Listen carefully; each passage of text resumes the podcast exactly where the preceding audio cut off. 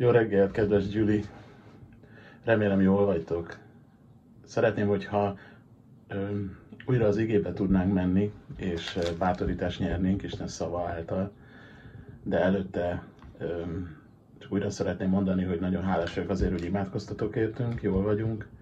És szeretném mondani, hogy ha bárki ö, bármilyen betegséggel küzd, és imakérése van, akármilyen természetű, akkor kérlek jelezzétek, és hiszem, hogy nagyon sokat számít, hogy az emberek, tehát ha valakit imába tartunk, Isten munkája csodálatos az imákon keresztül. És mi is megtapasztaltuk, és szeretném, hogy ebbe az időben, amikor nem tudunk találkozni, ilyen módon is megtapasztaljuk Istennek az erejét és gondoskodását, és remélem, hogy hamarosan tudunk találkozni, de addig is ez egy nagyon különleges módja, hogy, hogy egymás életébe szolgáljunk. Szóval írjatok imakéréseket, ha tudtok valakiről, aki beteg, de mondom bármi más természetű dologban is Isten imára hív. Hálás vagyok a hétfői ima csapatért is, szóval tartsatok ki ebben, kérlek. Szóval, visszatérünk a jelenések könyvéhez, mert egy levél hátra van még számunkra, a hetedik levél, és szeretnénk ezt ma reggel, szeretném ezt nektek így hozni ma reggel, de előtte imádkozzunk. Mennyi atyám, köszönöm neked, hogy, hogy adtad ezt a napot, Uram. És Uram, azért adtad, hogy örvendjünk és vigadjunk neked, hogy téged dicsőítsünk, hogy benned bízzunk, hogy növekedjünk hitben, lélekben, szeretetben. Uram, imádkozom, hogy bátoríts minket, és taníts meg minket arra, hogy ki vagy Te, hogy jobban értsük a Te erődet, Uram, hogy jobban megélhessük a reménységünket és örömünket. És Uram, hogy hasznos eszközök lehessünk a Te kezedben, Uram, hogy mindaz, amit Te szeretnél a mi életünkben és az életünkön keresztül, az véghez vihest. Áld meg ezt a reggelt, Uram, és köszönjük a Te ígédet, Jézus nevében. Ámen. No hát, fölolvasom nektek ezt a levelet. Ez a harmadik fejezetben van, jelenések könyvében, a 14. verstől. Levél a laudíciai gyülekezethez. A laudíciai gyülekezet angyalának írd meg. Ezt mondja az Ámen, a hű és igaztanú. Isten teremtésének kezdete. Tudok cselekedeteidről, hogy nem vagy sem hideg, sem forró. Bárcsak hideg volnál, vagy forró. Így mivel langyos vagy, és sem forró, sem pedig hideg, kiköplek a számból.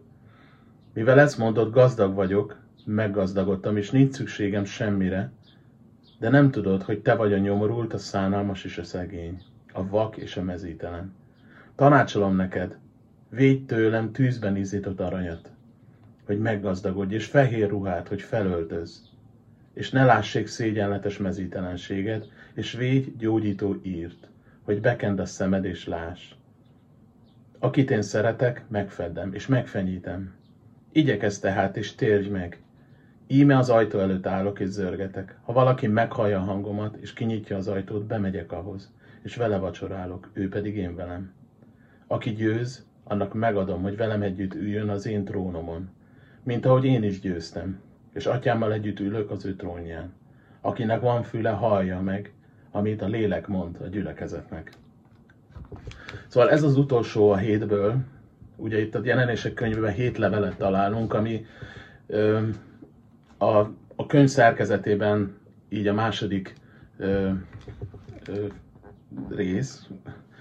Ö, ugye van ennek a könyvnek van egy saját tartalomjegyzéke. Az első fejezet 19. versében azt mondja, hogy írd meg János az, amik vannak, amik lesznek, bocsánat, amiket láttál, amik vannak és amik lesznek. És ez a három, hármas részre osztható fel a jelenések könyve, és ez a második rész az, hogy írd meg, amik vannak. Tehát ez, az, ez a második része a jelenések könyvében a, a második és harmadik fejezetet jelenti, ezt a hét levelet, amit már elkezdtünk tanulmányozni, és láttuk, hogy az első három levél, az első három gyülekezeti leírás, az már lezárult egyház korszakokról is szól. Ugye említettem nektek, hogy négy alkalmazási területe van ezeknek a leveleknek. Szól ugye ez a levél konkrétan annak, akinek íródott, de szól általánosan minden gyülekezetnek, harmadrészt szól személyesen hozzánk, és negyedrészt meg szól egy egyház történelmi korszakról profétikusan. Tehát az első három levél az már egy lezárult egyház történeti korszak leírását jelenti, A negyedik, ötödik, hatodik, hetedik levél pedig olyan egyháztörténeti korszakot, olyan egyháztörténeti mozgalmat ír le, amik még most is tartanak. Elkezdődtek a történelemben, és még most is tartó egyház mozgalmak, egyház időszakok, és minden ezekben a levelekben, a negyedik, ötödik, hatodik, le, hetedik levélben mindig szó van a második visszajövetelről, a nagy nyomorúságról. Innen is tudjuk, hogy ezek most is zajló egyházi folyamatok. Szóval így a hetedik levél, a Laodicei gyülekezet, ez az utolsó, ez a, az egyház történelem utolsó száz évét írja le. Az, az előzőben, amikor voltunk, a Filadelfiai gyülekezet, az egy, ugye szó szerint azt jelenti, hogy testvéri szeretet gyülekezete, az egy nagyon hűséges, egy, egy kiváló gyülekezet volt, ami sok dicséretet kapott, feddés nem. Ellentétben a mostanival a laudíciai gyülekezet, ahol, ahol dicséret nem hangzik el. Viszont feddés igen. Jézusnak van szava hozzájuk, és nem megdicséri őket, hanem hát helyenként elég kemény szavakat mond nekik. Laudícia az azt jelenti, laus az embereket jelenti, dícea döntés vagy uralmat jelent, a nevükből az következik, hogy így emberi uralkodás, emberi döntések domináltak ezen a helyen. És ezt tudjuk, hogy Istennek nem kedves. Már a Nikolaiták szónak a jelentéséből láttuk, hogy, hogy ugye az azt jelentette, hogy emberek uralkodtak mások hitén, és Jézus azt mondta, hogy én gyűlölöm ezt. Ez abszolút nem az ő szíve. Mert Jézus egy, egy szolga király, aki eljött, hogy szolgáljon és vezessen. Ő szeretne első lenni az életünkben, nem más emberekkel osztozik a trónon. Na hát ezt mondja ennek a gyülekezetnek, a laudíciai gyülekezet angyalának írd meg. Ezt mondja az Ámen, a hű és igaztanú, Isten teremtésének kezdete. Szóval itt van egy gyülekezet, ahol nem Jézus az Úr, ahol emberek vezettek. Eltérő köszöntés van itt ebben a levélben, mint a korábbi leve, a gyülekezeteknek szánt levelekben, a szárdiszi gyülekezetnek, a tiatírai gyülekezetnek, mindenhol azt írta, úgy kezdődött a levél, hogy a, az efézusiak, az Efézusban lévő gyülekezetnek meg. Itt viszont azt mondja, hogy a laodíciaiak gyülekezetének írd meg. Szó szerint így lehetne fordítani. Szóval ez a gyülekezet, mintha így emberek élet volna. Emberek indították, emberekért volt, és emberek által működött. És ez nem helyes. A gyülekezet nem így kell, hogy működjön. A gyülekezet az Úré, nem a miénk, nem az embereké. A gyülekezet tőle van, ő indította el, ő az alap. És a gyülekezet érte van, és a gyülekezet általa van.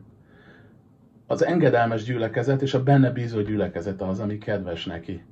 Látható ma is egyébként, hogy a gyülekezetben mennyire, gyülekezetekben mennyire el tud ö, uralkodni az, hogy emberek érzései, tervei, gondolatai irányítanak. És ebben a gyülekezetben ez történhetett. Az történt, amit az emberek akartak. A tanítók azt tanították, amit ők gondoltak, és nem Isten tervét. Saját bölcsességük szerint vezettek, és nem a lélek tanítása szerint. Ez hangzik el intésként egyébként Timóteusnak is, amikor Pál ezt a fiatal pásztor tanítja, és azt mondja neki a második levél negyedik részében olvassuk, hogy már is mondom, bocsánat, csak keresem, lesz idő, amikor az egészséges tanítást nem viselik el, hanem saját kívánságaik szerint gyűjtenek maguknak tanítókat. Mert viszket a fülük. Az igazságtól elfordítják a fülüket, de a mondák odafordulnak. Te azonban légy józan. Mindenben. A bajokat szenvedd el, végezd az evangélista munkáját, töltsd be a szolgálatodat. Tehát Pál Timóteusnak is ö, figyelmeztetést adott, hogy, hogy ö, ne az szerint tanítson, amit az emberek hallani akarnak. Mert van egy ilyen nyomás az emberek részéről, hogy, hogy ugye az ember van dolgokat, amit szívesen hall, van dolgokat, amit nem szívesen hall, és amikor ez szerint működik egy gyülekezet, erre épül egy gyülekezetben a tanítás, az a, tan- az a gyülekezet félre kanyarodik Isten tervétől. Azt mondja, hogy tanítsd Isten igét, végezd el a szolgálatodat, végezd, hirdesd az evangéliumot ahol emberek döntései vezetnek, és nem Isten, azon nem valósul meg Isten áldása. És nézd meg, hogy hogy mutatkozik be nekik Jézus. Ezt mondja az Ámen, a hű és igaz tanú. Minden levélben ugye van egy ö, bemutatkozása Jézusnak, egyfajta módon kinyilatkoztatja maguk, magát nekik, és mindig ugye azon a módon, amit annak a gyülekezetnek nagyon meg kell fontolnia, nagyon meg kell tanulnia Jézusról. Jézus azt mondja magáról, hogy én vagyok az Ámen. Ugye ezt a szót általában nem névként használjuk, hanem így zárjuk le az imáinkat. Ami azt jelenti szó szerint, hogy így legyen. És ez, ez, nem, egy, ez nem csak egy szokás, hanem Szóval nem kéne, hogy csak egy ilyen rutinszerű szokás legyen, hanem ezzel azt fejezzük ki, hogy bízunk Jézusban, hogy bízunk az ő szavában, hogy kifejezi a bizalmunkat az ő ígéreteiben. A benne való bizalom jele. Ámen, így legyen. Így kéne járnunk, benne bíznunk és rátámaszkodnunk, hogy tőle várjuk a gondoskodást. Ugye ez jelenti, hogy hitben járunk, és nem látásban, és nem félelemben, hanem erőben, józanságban és szeretetben járunk. Jézus azt mondja magára, hogy én vagyok az ámen, az utolsó szó, akinek a szava meg lesz. A hű és igaz tanú. Ugye Jézus nem üres szavakat mondott, hanem amit ő mondott, annak az megáll, az úgy van. Én vagyok az, mondja, mondhatná magáról Jézus, hogy aki kifejezi nektek az atya szívét és gondolatait. Az én szavaim, az én igém megmarad. És azt mondja még magáról, hogy Isten teremtésének kezdete. Szó szerint ez a kezdet, ez az RT szó görögül, ami azt jelenti, hogy forrás, kezdet, de nem egy sorrendet jelent, hanem egy, egy rangsort. Ez azt jelenti, hogy ő Istennél az első. Én vagyok a teremtő. Én vagyok mindennek a forrása. Ezt az ige más is mondja Kolossi 1.16-ban, mert Jézus nem egy teremtett lény, nem ő teremtette először Isten, ahogy egyesek félreértik, hanem ő maga a teremtő. És erre emlékezteti őket Jézus. Amikor a magam erejébe járok, azt gondolom, hogy megvan mindenem, amire szükségem van, vagy elő tudom teremteni, amire szükségem van, akkor lecserélem Isten erejét a saját erőmre. Azt gondolom, hogy meg tudom tartani magam, pedig nem tudom megtartani, ez csak egy illúzió. És ez a gyülekezet ebbe járt, és könnyen eshetünk mi is ebbe a hibába. Amikor a gyülekezet, amikor a hívők emberekre hallgatnak, akkor félreteszik Isten tekintélyét, pedig pont erre van szükségünk, hogy ezt lássuk, hogy ő a teremtő, ő neki a szava megáll, ő a hű és igaz tanú.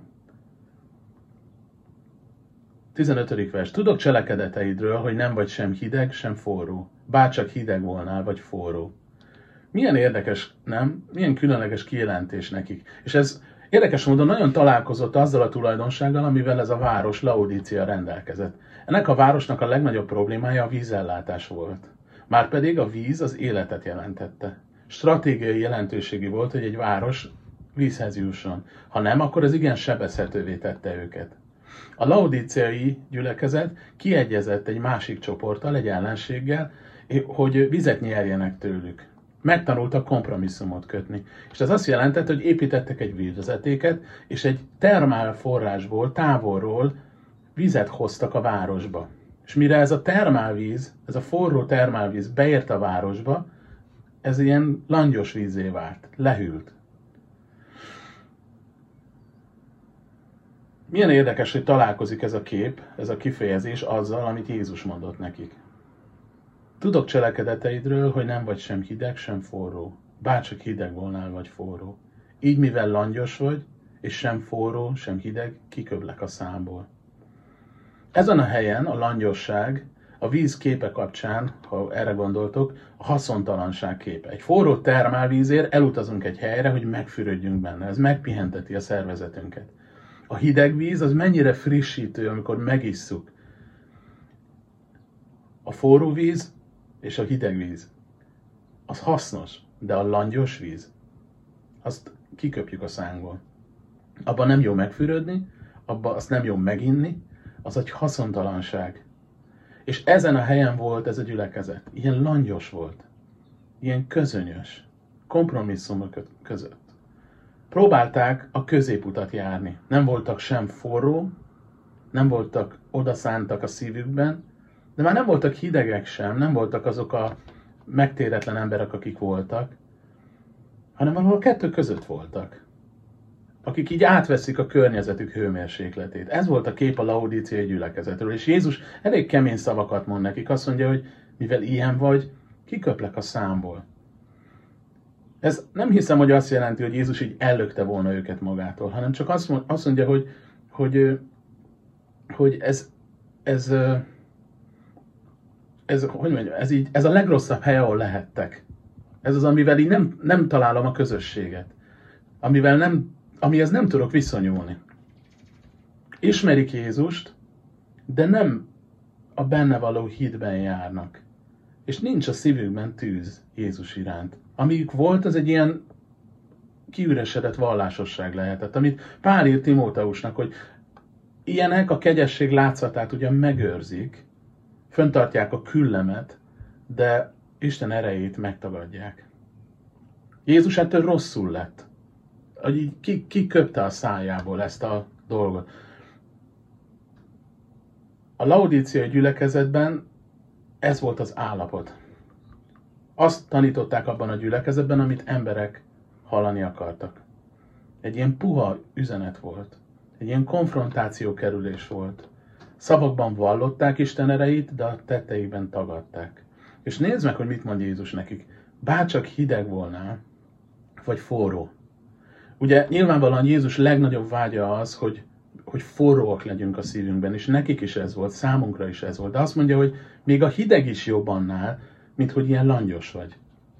Még a hideg is jobb, mint a langyos, mert a hideg legalább tudja, hogy mi a saját helyzet, és nem, játszol, nem játszik el valamit, nem egy képmutató.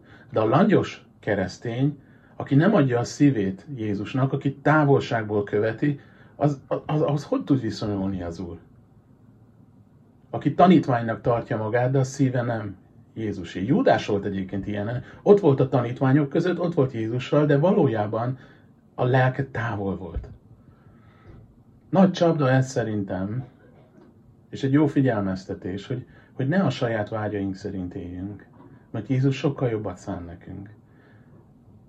Hogy figyelmeztet Isten, hogy ne a saját erőnk szerint éljünk, mert Jézus ennél többet szán, valami sokkal tartalmasabb életet szán. Az egy nagyon nyomorult hely egy keresztény számára, amikor túl sok benne a világ, túl sok van az életében a világból, és ezért Jézus örömében nem tud élni. Vagy fordítva, hogy túl sok benne már Jézusból, és ezért a világban nem tud örömet találni. Egyik helyen sem talál örömet. Ne legyél ilyen langyos, mondja nekik. Inkább legyél forró vagy hideg. A hideg az meg tud térni, és oda tud fordulni Jézushoz, és forróvá tud válni a szíve. De ne legyél a kettő között. Van egy Jézusunk, aki szíveket nyer meg. A tieid, a, a te szíved is Jézusé. Az én szívem is Jézusé, az én szívem forró. Ha langyos, akkor azt mondja itt az igen nekik, hogy térjél meg, igyekez. A Máté 7-ben azt olvassuk, hogy lesznek majd emberek, akik oda jönnek Jézushoz, és mondják, hogy de hát nem a te nevedben cselekedtük ezeket. Nem a te nevedben tettünk csodákat. Nem a te nevedben szolgáltunk. És Jézus azt mondja, hogy ti csak a szavaitokban vallotok engem, de nem engedelmeskedtek, nem ismerlek titeket, menjetek tőlem. És azt mondja, hogy az az áldott ember, aki hallja az én szavamat, és cselekszi az igét. Mivel ezt mondott, gazdag vagyok, 17. vers, meggazdagodtam, és nincs szükségem semmire. De nem tudod, hogy te vagy a nyomorult, a szánalmas és a szegény, a vak és a mezítelen. Itt eléggé megmutatkozik ennek a gyülekezetnek a szíve, ahogy magukról gondoltak. Nézzétek meg, én gazdag vagyok, meggazdagodtam, nincs szükségem semmire. És közben igazából egy tök nagy illúzióban éltek. Lehet, hogy anyagilag jól álltak. Az a laudíciai város, ott Kis-Ázsiában, az aranyvásárnak volt a, közép, a központja. Ez egy gazdag város volt, és ez egy gazdag gyülekezet volt, ami vonzotta az embereket. Rengeteg ember, aki gazdag, nyomorult életet él. Ez nem önmagában a pénz miatt van, nem a pénzzel van a baj, hanem azzal, hogyha valaki a földön, a földi gazdagságában remél boldogságot. Ha a vagyonából próbál forrást teremteni az életében. Így a pénz, az, ez egy szörnyű úr. Mert nem ad örömet, nem ad megelégedést. Nem tart meg. És valójában ez a sok gazdag ember, aki a vagyonában bízik, kiüresedik, tönkre megy a házassága, megromlik a kapcsolat a gyermekeivel, mert a, a pénz az egy, az egy szörnyű bálvány. Isten szemében a pénznek nincs befolyásoló szerepe, amikor az életünkre tekint. Nem ez alapján ítél meg minket. Ez a, ez a gyülekezet pedig így ítélte meg saját magát. Gazdag vagyok, és nincs szükségem semmire. És valójában Jézus, ahogy látta őket, pont az ellenkezője volt. Azt mondja, szegény vagy. Nincs semmit. Lehet, hogy sok mindene volt anyagilag, sok mindent föl tudtak mutatni, de Isten szemében az volt a valódi érték, amit tőle fogadtak el. És abból nekik nem volt. Gazdagok vagyunk, mindent jól csinálunk, és mennyire más látott Jézus róluk. Nyomorult vagy szánalmas, szegény, vak és mezítelen. Uram, kérlek, hogy mutasd meg, hogy hol, hogy látsz minket. Hogy ne az alapján gondolkodjunk magunkról, vagy a gyülekezetünkről, amit mi formálunk az elménkben, hanem úgy szeretnénk látni magunkat, ahogy te látsz. Azt szeretnénk, hogy a te terveidben járhassunk, hogy a te áldásaidat fogadhassuk el. Az nem jó ima, amikor azért imádkozunk, hogy itt vannak a terveink, itt vannak a szándékaink, Isten kérlek áld meg. Én ezt szeretném, és valahogy belekapaszkodnak az emberek a hitbe, és azt mondják, hogy én hiszek, legyen így, ahogy én akarom. Pedig a helyes ima mindig úgy zárul, hogy legyen meg a te akaratod. A hit az remek, hogy Istenbe kapaszkodunk, és tőle várjuk, de Isten nem a mi terveinket szeretné megáldani, hanem az ő terveit véghez vinni az életünkben, ami mellesleg sokkal jobb, mint a miénk. Ez a laudíciai gyülekezet, ez egy ilyen keresőbarát gyülekezet lehetett. Ma is vannak olyan gyülekezetek, amik közvéleménykutatást végeznek, és meg próbálják kideríteni, hogy mik az emberek kívánsága, mi érdekli az embereket. Hogy arról beszéljünk. Hogy egy ilyen nyitott, barátságos képet mutassunk, és ne bántsuk meg az embereket. Önmagában ez talán még jól is hangzik, de fölállítanak ez alapján egy listát, és megvalósítási tervet, hogy na akkor miről kell beszélnünk. És ezen a listán nincs rajta Jézus vére, mert az emberek fülét, lelkét az bántja, amikor erről van szó. Vagy a pokol, vagy sátán, az elkövetkező ítélet, vagy a homoszexualitás, az abortusz. Hát ezek nem pozitív dolgok. Egy vér nélküli kegyelem hangzik el egy ilyen gyülekezetben, és ha vér nincs ott az evangéliumban, akkor annak az evangéliumnak nincs ereje. Vannak olyan teológiák, ahol tanítják a pásztorokat arra, hogy ha nagy gyülekezetet a szeretnének, milyen stratégiát kövessenek. Mintha ez lenne a cél, mintha ez lenne a siker, hogy valamelyik gyülekezet számban nagy, vagy a bankszámlája nagy. Ez nem siker.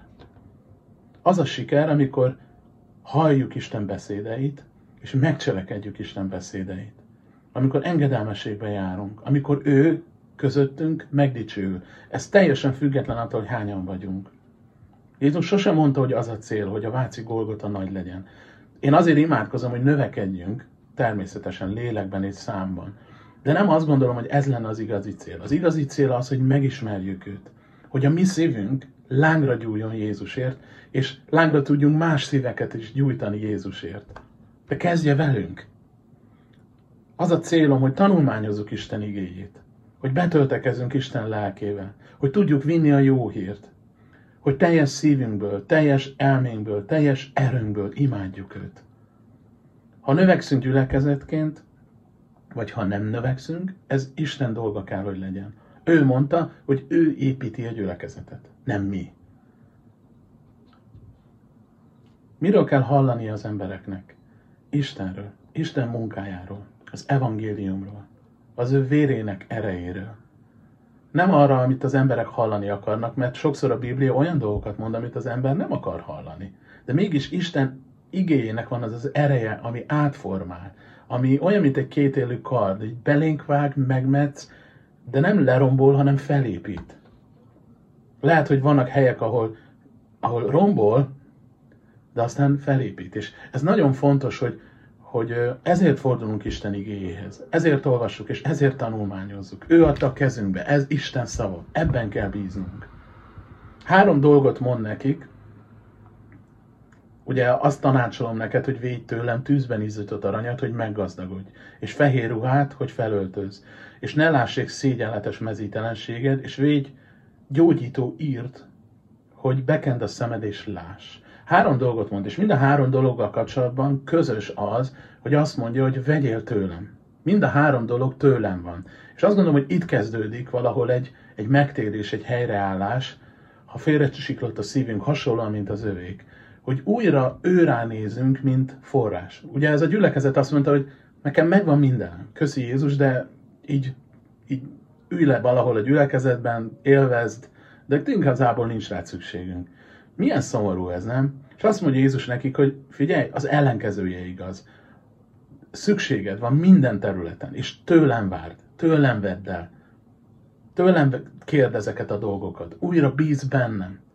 Újra tűzbe fogja hozni ez a szívedet, amikor látod, hogy amit kérsz, azt megkapod. Amikor az én gondoskodásom célhoz ér.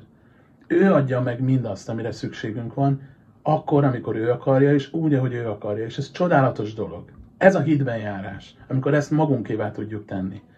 Azt mondja, hogy vegyél tőlem tűzben izított aranyat, fehér ruhát és gyógyító írt. Ez az a három dolog. Olyan, mintha egy felébresztette volna őket, hogy hello, látjátok ezt a három területet? Erre van szükségetek. Tűzben izított arany.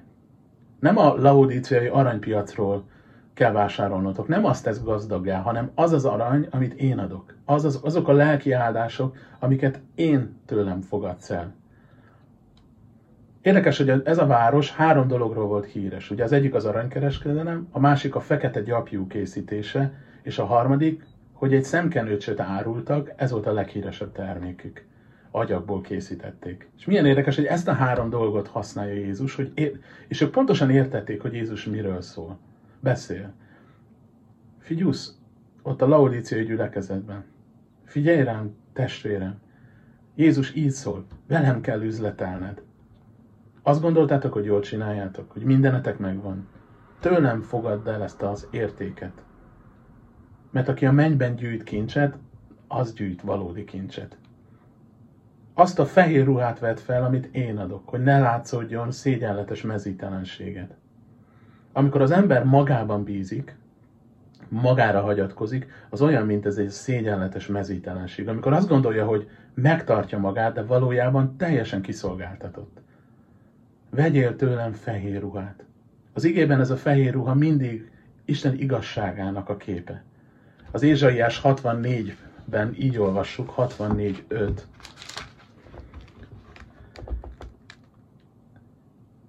Jó, nem. Ó, oh, lehet. Na nem tudom, hol van. Bocsánat, egy pillanat.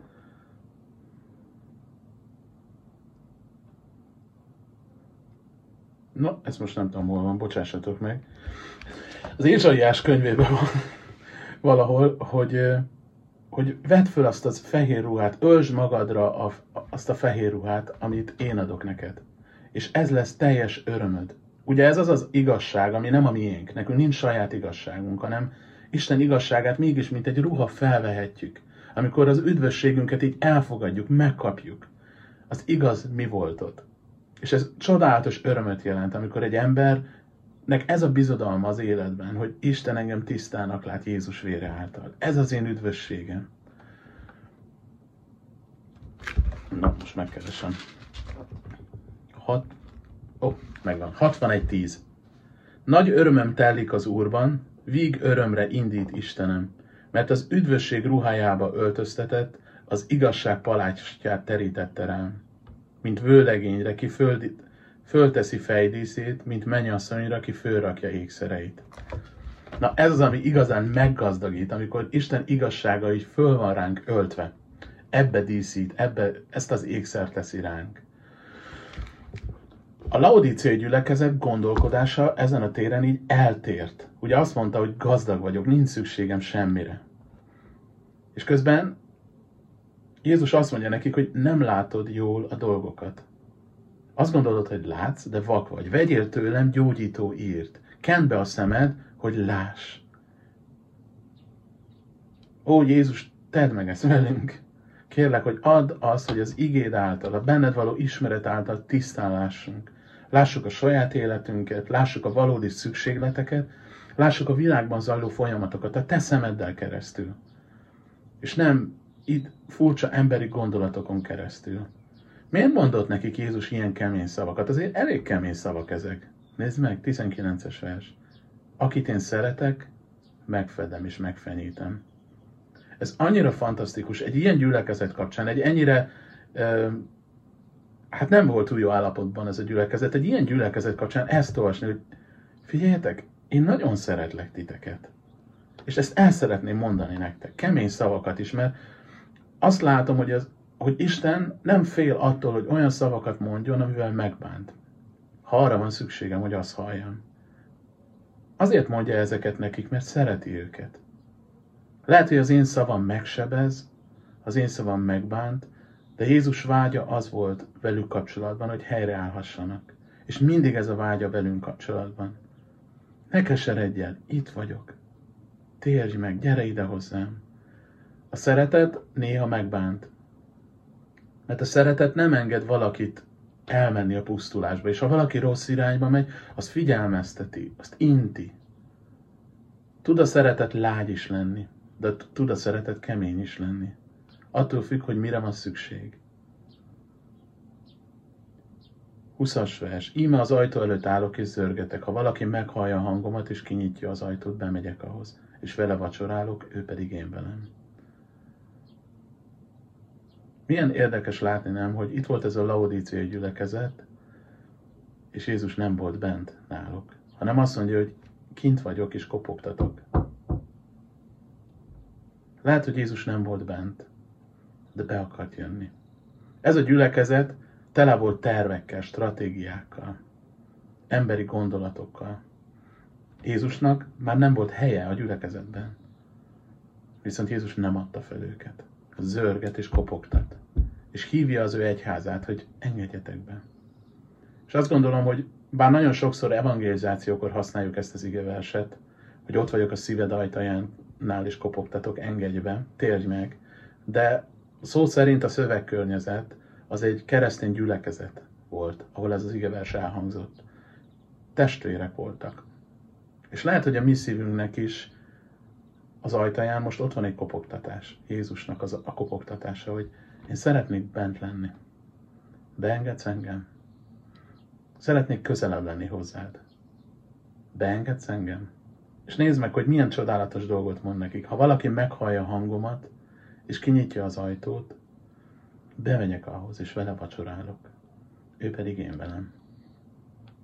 Ha beengedsz, ha újra átadod az életed nekem, akkor mit tesz velünk Jézus? Akkor teológust faragok belőled.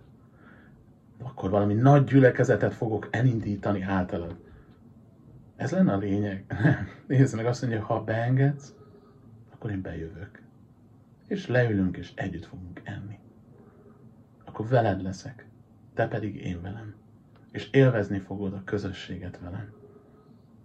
Amikor leülünk enni, nem is olyan egyszerű mind az öt fiút oda leültetni egy időben, de igyekszünk, törekszünk rá, hogy, hogy ez egy olyan közösségidő legyen, amikor együtt vagyunk. Megfogjuk egymás kezét, ha vendégünk van, akkor az ő kezét is megfogjuk, és együtt imádkozunk. És utána eszünk, mert ez egy, ez egy közeli, ez egy bizalmas közösség, ez a közös evés. És mit akar Jézus velünk? Velünk enni. Vagy velünk lenni. Milyen érdekes, hogy amikor Jézus a feltámadása után megjelent a tanítványainak, minden egyes alkalommal evett valamit. Mindig valahogy az evés része volt ennek a közösségnek. És amikor az utolsó vacsorán volt a tanítványokkal, akkor is emlékeztek, ez az én, vagy vegyétek a kenyeret, vegyétek a poharat. És amit mondott nekik, mi volt az ő fejében? Már egy következő étkezés. Azt mondta, hogy én most teszek veletek ilyet, de legközelebb majd a mennyben fogok enni. Már egy következő közösségen járt az ő esze, egy közös étkezésen. Az örökkévalósunk kezdete is majd egy lakomával kezdődik, a bárány mennyegzőjével, egy hatalmas együttevéssel, egy lakomával, Jézussal. Mit akar Jézus? Az, hogy élvezzük az ő társaságát, hogy közösségünk legyen vele. Nézd meg, ezt mondja a 21. versben, aki győz, annak megadom, hogy velem együtt üljön az én trónomon, mint ahogy én is győztem, és atyámmal együtt ülök az ő trónján. Akinek van füle, hallja meg, mit mond a lélek a gyülekezetnek.